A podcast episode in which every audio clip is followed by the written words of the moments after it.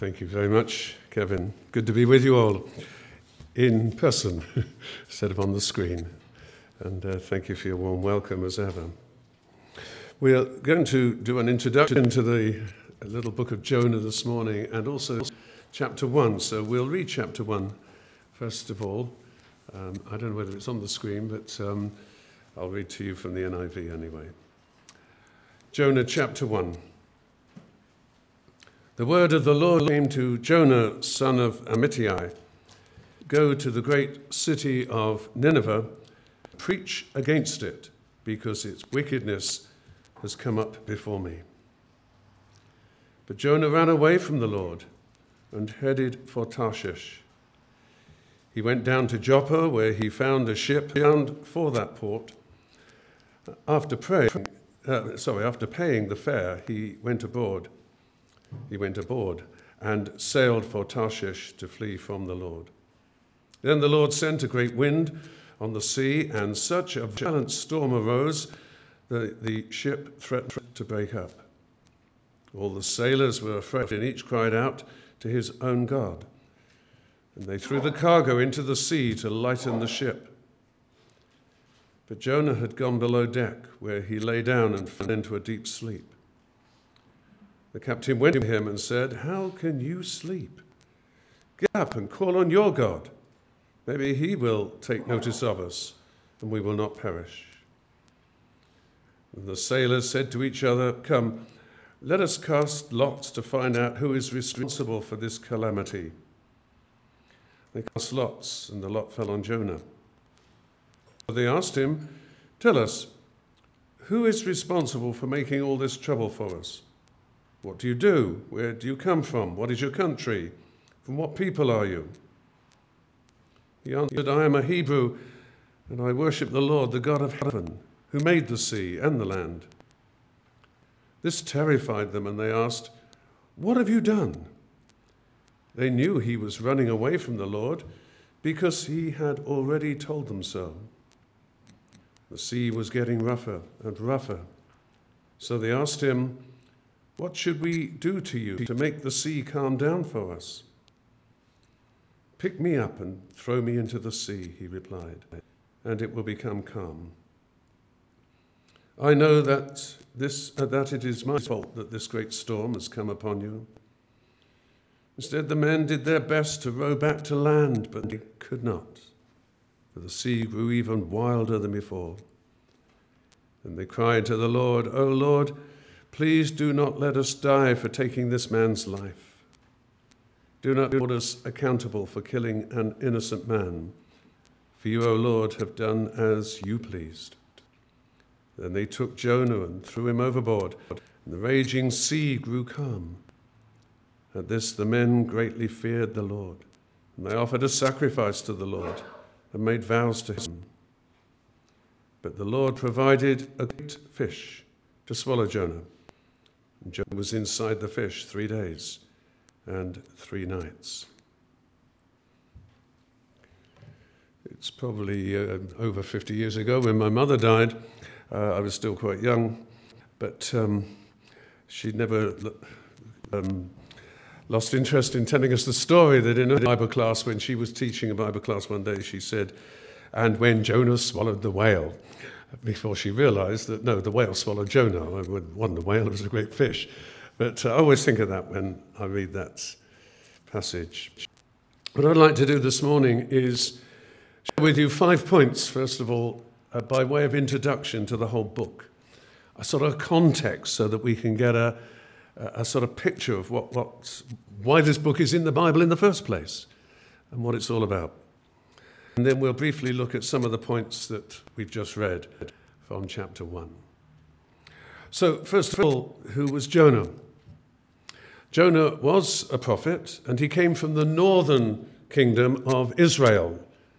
You'll remember that soon after the death of Solomon, the kingdom of, uh, of Israel split into two. The northern ten tribes were called Israel, uh, centered in the northern part of the country, and Judah and Benjamin in the south, uh, centered on Jerusalem. Uh, the north was moving away from God much quicker than Judah in the south. And uh, you've got the stories of all the kings that were in charge of both kingdoms. Uh, and Israel was already in quite a state. Two great prophets had already arisen from the northern kingdom, from Israel Elijah and Elisha. And we, we, we know these people, we know their stories, we know what God did with them. And soon after the time of Elisha, Jonah came along. It's the only thing we know about Jonah, the story. But the interesting thing was, although they lived in the northern kingdom of Israel, with all its godlessness and its idolatry developing, uh, they were each sent out to other nations. Uh, with um, Elijah, he was sent to Sidon, up on the Mediterranean coast. Uh, Elisha was sent to Syria, across the Jordan Valley. And here's Jonah sent to Nineveh. And Nineveh, of course, was the, um, um, the, the, the, city uh, in uh, present day Syria, um, the capital of the Syrians, who later on captured Israel and conquered them. But at this point, God said each of these people, despite the problems in their own country, Israel, He sent them to other places to witness the gospel as well. Now, let's just pick up that point. Because we live in a land where there is so much evil at the moment, there is so much godlessness. And we rightly pray for our own nation first. But we also pray for those that the Lord has sent out from us to other parts of the world, and we rejoice as we hear the story of our missionary brothers and sisters. And uh, yeah, sometimes I've, uh, and I used to go to Brazil quite regularly. People say, I don't know why you want to go down there. You've got enough work to do at home, surely. But the Lord says, No, I want you to share what you already have with others. Isn't it amazing? We're living in a day when those nations like our own that have the gospel the longest, the gospel first came to this country in the middle of the first century. We are in a great decline spiritually in our country, but it's almost like the edges of the world, the third world as we used to call it, where there's greatest revival. I saw that in South America, in Africa, in the Philippines, in, in the Far East, other parts of the Far East. And even in Eastern Europe, where they were under the pressure of communism for so long, and there is tremendous movement of God. And so uh, it's not just the needs of our own communities and nation, but God sends his people from those situations into these others Sidon, Syria, and here, Nineveh. And uh, God says, No, you don't keep the gospel to yourselves, go into all the world and preach the gospel. So we're part of a worldwide moving of God. As I say, in these days, it seems that God is busy in areas where they haven't had the gospel that long. We've had the gospel for so many centuries, and we're losing it rapidly. So, secondly, this little story, and it's only four chapters, is all about God's dealings with his servant. It's the way God dealt with Jonah and Jonah's reaction to what God asked him to do. So it's really speaking to you and me as individuals. And if we're living in a day where, and I'll bring this out as we go along, when we're really saying, God, we want you to speak to us today, then uh, the reaction we have is, is what is of interest to God. And God had to deal with Jonah according to the way he responded to what God asked him to do. I just wish that in my life I had been a bit more obedient when God asked me to do various things, but you put up all sorts of arguments. Well, I did anyway, put up all sorts of arguments. And God has to deal with us. If we were to write the story of our lives, many of us, particularly in Christian ministry, it wouldn't be a nice, straightforward story of obedience and faith that we were singing about just now it will be a terrible story of sometimes being obedient and sometimes not, sometimes arguing with God, sometimes thinking we know better. That's happened to me. Well, that's what's happening to Jonah, and that's what you'll discover as we go through this. So it's a story, and as um, somebody wrote, it's uh, a prophetic commission and its attempted evasion. It's an, a, a prophetic commission and attempted evasion. God gave him a prophetic job to do, and he tried to avoid it. Now, I think this is very important today because, as I'm going to try to say as we go through this, we today need to hear that prophetic word from God. The uh, whole circumstances in the church, in the nation, and in the world at large shows that we're at some sort of turning point in history, I believe. Many of us believe. The signs of the times that the Lord asks us to look out for are multiplying. We were told when we see those signs, look up, because your redemption is drawing near. But interestingly, in Revelation chapters 2 and 3, we have the seven letters to the churches, and each one of them finish He that has an ear, let him hear what the Spirit is saying to the churches. Are we listening to the prophetic word for today, for now, for what we are to do as Christians, and what God is saying? I don't think God wants to be silent in the face of all that's going on in the world today. Kevin just briefly mentioned in prayer about the Ukraine, but not only are we facing the possibility, possibility of war in uh, Northern Europe, but also the possibility of war in the Far East as well with Taiwan and China. We're living in a time of tremendous fear and challenge and uncertainty. And in terms of the various things that are happening in uh, in, in the world, in, in, in the environment, and so on. I don't believe COVID will be the end of the matter. It may well be the beginning. I see somebody has just died in this country of Lassa fever, and that's back again. So we're looking at a time of great shaking. I've said this before here. Isn't it amazing? The world is using words that we should be using apocalyptic and the films are coming out about various catastrophes that could wipe out millions. What is God saying to his people, to you and me, in times like this? And the fear is that we just want to get back to where we were before and carry on as if nothing had happened. As I travel around in my ministry, I find that churches are not the same. Uh, God still wants us to meet together. I'm not saying we, don't, uh, uh, we, we shouldn't. And I'm grateful for the internet during this last two years and the provision we have and still have. But uh, God is speaking to us in every place we visit. The circumstances are different. And the purposes God has for us are different. The work He wants us to do, the way we respond to it, they're different. And uh, uh, God has a word for us. One of the saddest things, I think, in the country today is that the church is not telling the world, listen, get ready, Jesus is coming back. The church is going to be raptured, and you're going to be left behind. And what are you doing about it?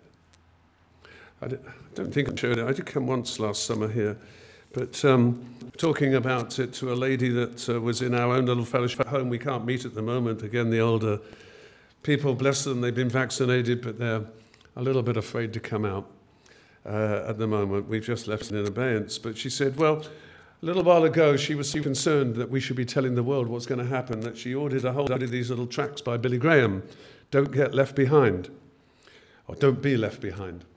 And she said, What I do is, I, when I go to the supermarket, I see the trolleys all lined up outside. I put one in each of the trolleys. So they got something else as well as their shopping when they uh, leave the supermarket. Now, we might smile, and I do But she's got the right point. It's a prophetic word. The Lord's told her to do something. She's getting on to do it. So, this was my second general point about this little prophecy that this is all about God telling Jonah what to do and he's, is uh, uh, trying to avoid it. Thirdly, God doesn't leave Jonah to himself. When he's been given a job, God doesn't say, oh, well, I'll just forget, you, I'll find somebody else. God's love for us as individuals is having given us a job, if we don't get it right, He deals with the problem we have that causes us to get it wrong. Isn't that amazing? We look back in life and we see that the Lord has put His finger on some of the areas within our lives that need to change, that need to be developed, that need to be sanctified, that need to be brought under the control of the Holy Spirit. Be talking a little bit about this this evening.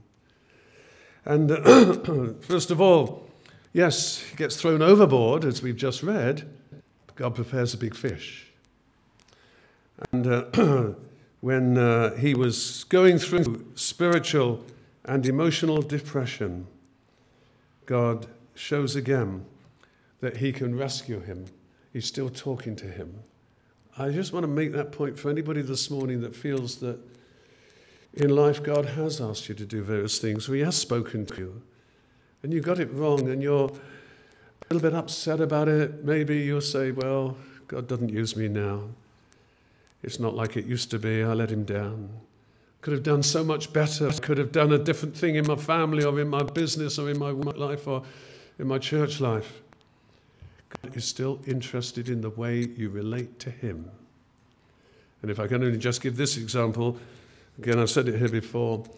I could have started in full time ministry 15 years before I did, but I wanted to develop my career and I wanted this, that, and the other. But God didn't let me go. He said, I might have it own way, but I'm coming back to take you on from where I wanted you to be. And it's just the same with Jonah. God didn't give up on him. Although he was so anti the job that God had given him to do, God didn't let him go and tried, and God came along at every point to move him on. The fourth general point that I'd like to make about this little book is that it is not allegory. Now, one of the criticisms we get from people within the churches is well, this is a lovely story, but it's only a story. It's only an allegory. It's a, a sort of a nice story, like a fairy story. Just shows what God could do. Uh, and uh, maybe it's been embellished, but God doesn't send big fish, and people don't live in big fish for three days and three nights. And uh, uh you'll find a lot of so called Christians in the churches would say, We don't have to believe this. Well, if it was only an allegory, which is a sort of a, a story with a meaning, with a, a, sort of um, a, message in it, then it's an amazing story to actually say as an allegory when it, there is so much going on. I mean, if an allegory is going to make any sense to anybody, it's got to have some truth about it. Otherwise, you'll say, Well, are you telling me that sort of thing? That doesn't happen at all. Oh, I just want you to get the deeper meaning. Well, I don't understand the deeper meaning. People say, no, if you're going to have an allegory, you've got to have something a little bit like the parables that Jesus had that talked to them about something they would have been familiar with, something that would have happened.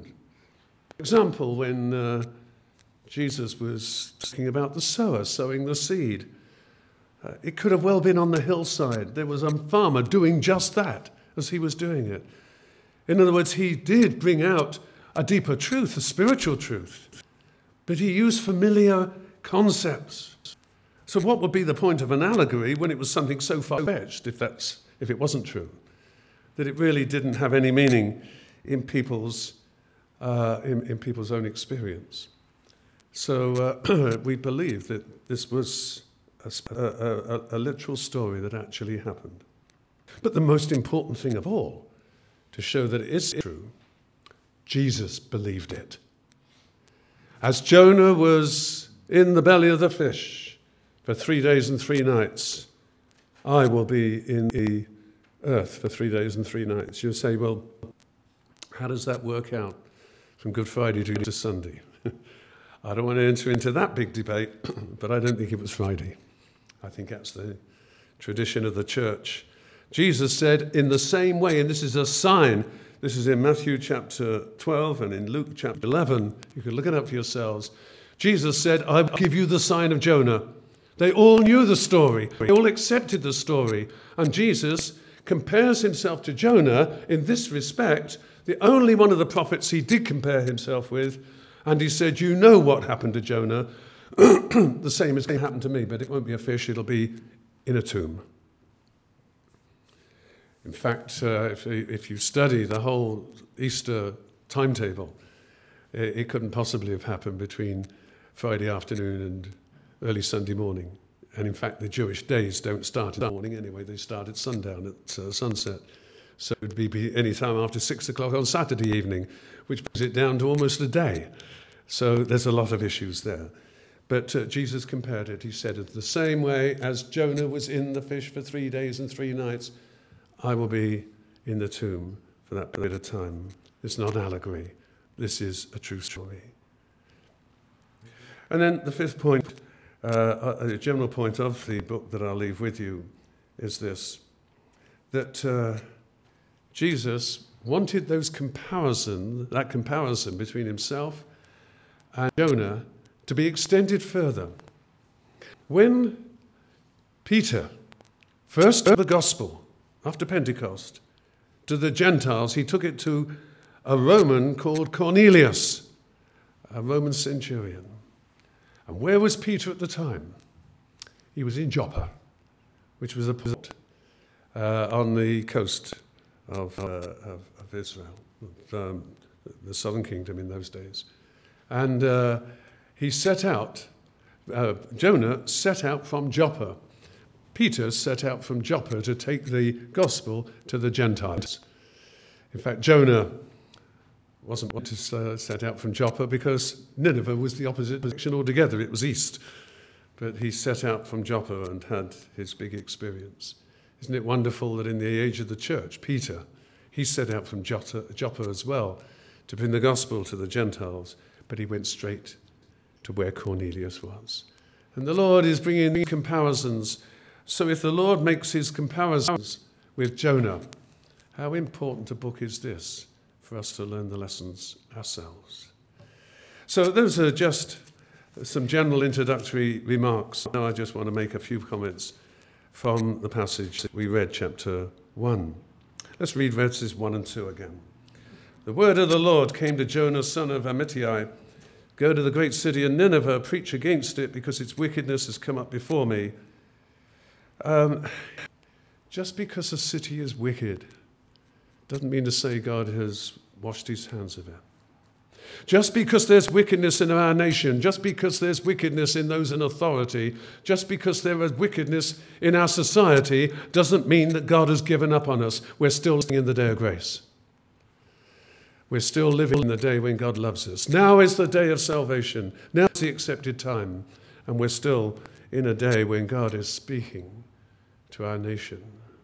So easy for us as Christians just to give up and say, you know, we've gone too far. And I've heard this. And we haven't gone too far. God has still got his a heart of mercy and love. And if Nineveh, which was so bad, 120,000 people, uh, was so bad that God said, I want to do something for them and I want to bring them the gospel, then even in these last days, and I believe we are in the last days of the church era before we're rapid away and there's a tribulation, a period of judgment, seven years at the end, and then Jesus comes back to establish his kingdom on earth, comes back with us. Even if we are in the last days, that makes the gospel all the more urgent. It means we have to be even more on fire for the Lord to preach the gospel as Jonah was told to do in Nineveh. Is there some sort of complacency in our hearts? Are we weary with all that we've done and seemingly hasn't really resulted in much fruit? Uh, I, am still doing itinerant ministry. It's not so much as I used to do. Of course, for almost two years, it, it, it was mainly on the internet. But as I've started traveling around to the churches again, there's a tremendous sense of fear, of apprehension, of almost resignation. Last Sunday morning, I was in a church in Bristol, it was a Brethren Assembly, and um, a, a, church with a tremendous past, with a great work of God that haven't gone there in a very needy part of Bristol. A lot of uh, immigrants there living now.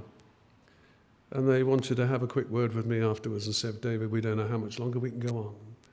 Our old people won't come out now.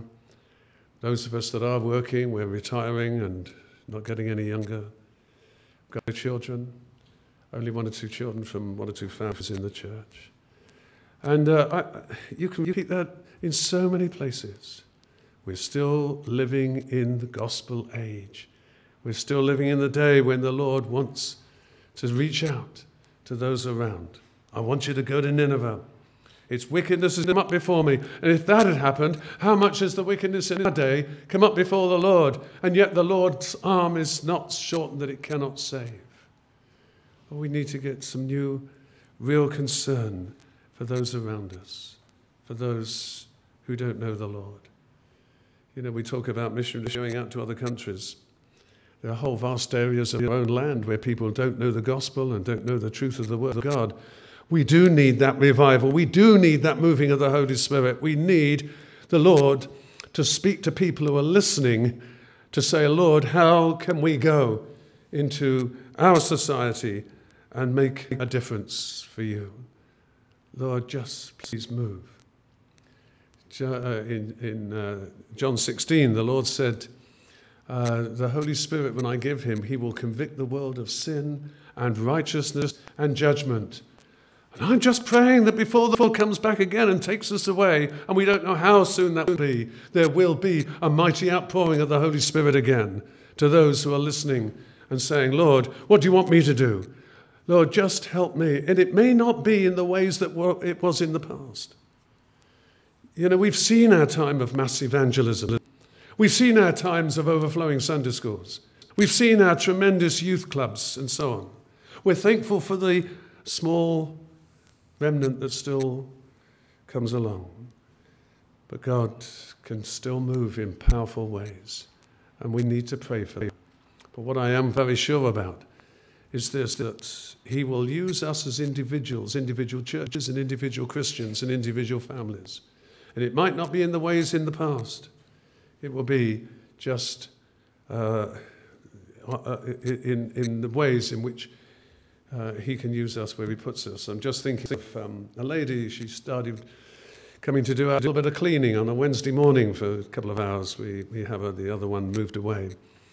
This lady shows no sign of being a Christian, but she's a lovely lady. She came from quite a rough background, she told me. Last week, she, um, last week, 10 days ago, she just wanted to open up to me about her son. And uh, Benjamin, I think he was 19, she said. Won't get out of bed in the morning. He's, um, he's quite gifted, particularly sports and so on and so forth. Uh, he was a swim coach at one time and uh, just not interested in doing anything. And she said, I just don't know. I'm beside myself. Just don't know what to do. Anyway, we, uh, I, I, just listened. I felt that was what the Lord wanted me to do. She's not a Christian. She's not a, um, doesn't go to a church. She's got no Christian background. She just felt that she had to speak to someone, and I was the person she had to speak to, and I'm not holding myself up as anything special. So she pours this out, and then she breaks down in tears, and I give her a hug. And uh, I, I, I, just say, um, We love you, and you know where I stand as a Christian, and I'll pray for you in your situation. And she dried her tears, got on with the cleaning, and uh, before she went, she said, You know, I feel so much better. That was 10 days ago. She came again on Wednesday this past week. She did her cleaning job. She said, That was such a help last week. She rang me Thursday morning. She said, I've just tested positive for COVID. I was with you yesterday. You better get yourselves tested as well. Well, we're all testing negative at the moment at home. But um, she just wanted to share with me and to talk to me and I just feel, Lord, step by step, we're getting somewhere with a woman that I've only just come to know. Who is it you might know? Who is it we might ex- uh, come across?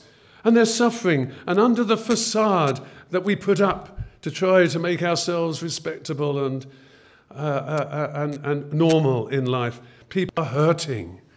People are desperate. Problems are multiplying. And where are we?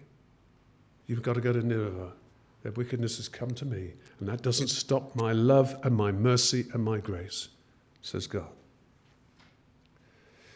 Then, um, just looking from verse 4, our time has almost gone. We see that God sent two things. Verse 4 the Lord sent a great wind on the sea. And then, verse 17, the Lord provided a great fish to swallow Jonah. I just want to make this point then, in the few moments I've got left.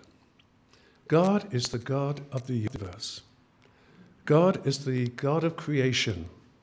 And because we've tried to minimize God's work within creation and say, oh, we can explain it all by natural processes, then we begin to doubt things like, oh, this might have been just a, a, a thing that happened. The Mediterranean does have storms. Look at what happened to uh, Paul, the Apostle Paul. And as for the great fish, even if we believe it, well, that was a bit unusual, wasn't it? Hang on a minute. The whole of the physical creation, the universe, this vast universe that we're learning so much more about, came out of the physical, the spiritual dimension in which God lives. God is spirit. And God spoke. God is eternal. God is the, uh, the, the very essence of being, of existence. Science tries to say, well, what came before the Big Bang? What created the space? What created the, the elements that exploded? Uh, and they can't get around that. Where is the beginning of everything? The beginning is with God. In the beginning, God. And as Christians, we need to get back to the nature of God. He is eternal. God doesn't move through eternity as we move through time. He is eternal. He is the ever present now. And He spoke.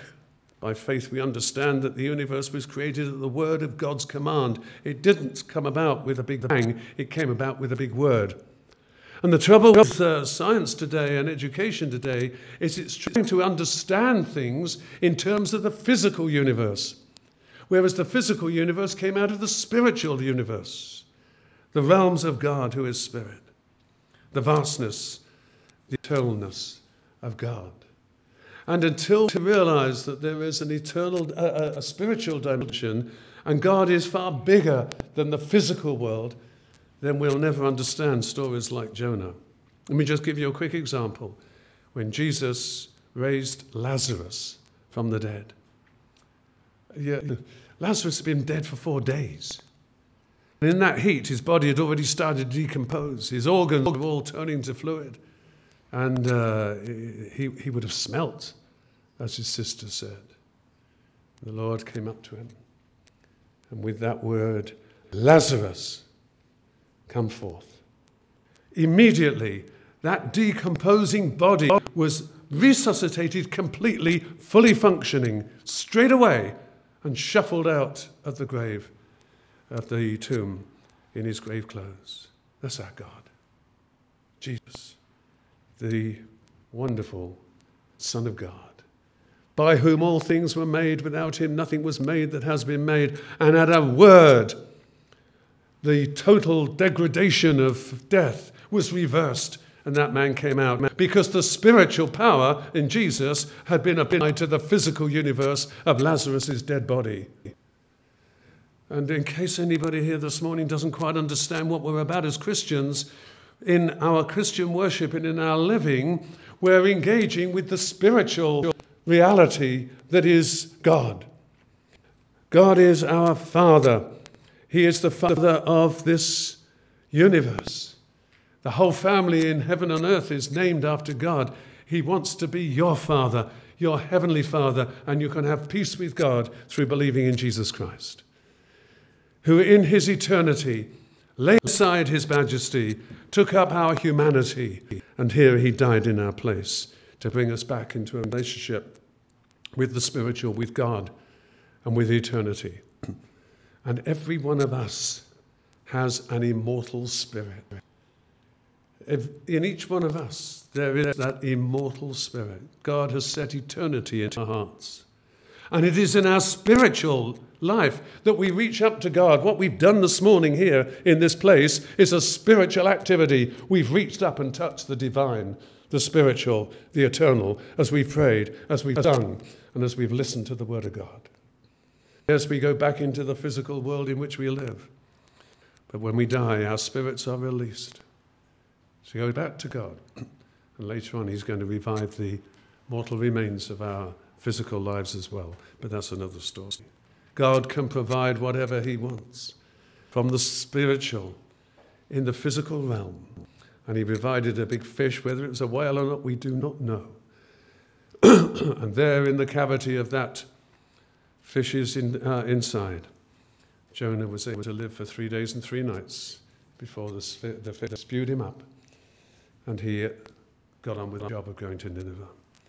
Dear friends, we're talking a, about a God who is the God bigger than the universe, who is the Lord of all creation, Father, Son, and Holy Spirit, bringing about this wonderful work of a people for Christ, a bride for eternity, joint heirs with Christ, when we will reach our fullness in our spiritual lives, but we'll have a new body as well, like Jesus' glorious body.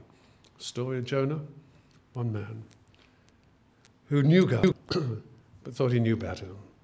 He wanted to hear, he, he, he had to hear what God was going to do, and eventually he accepted it.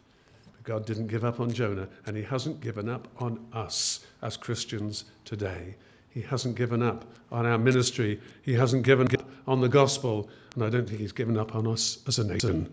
Continue to pray, and the Lord bless you. We're just going to close with a prayer.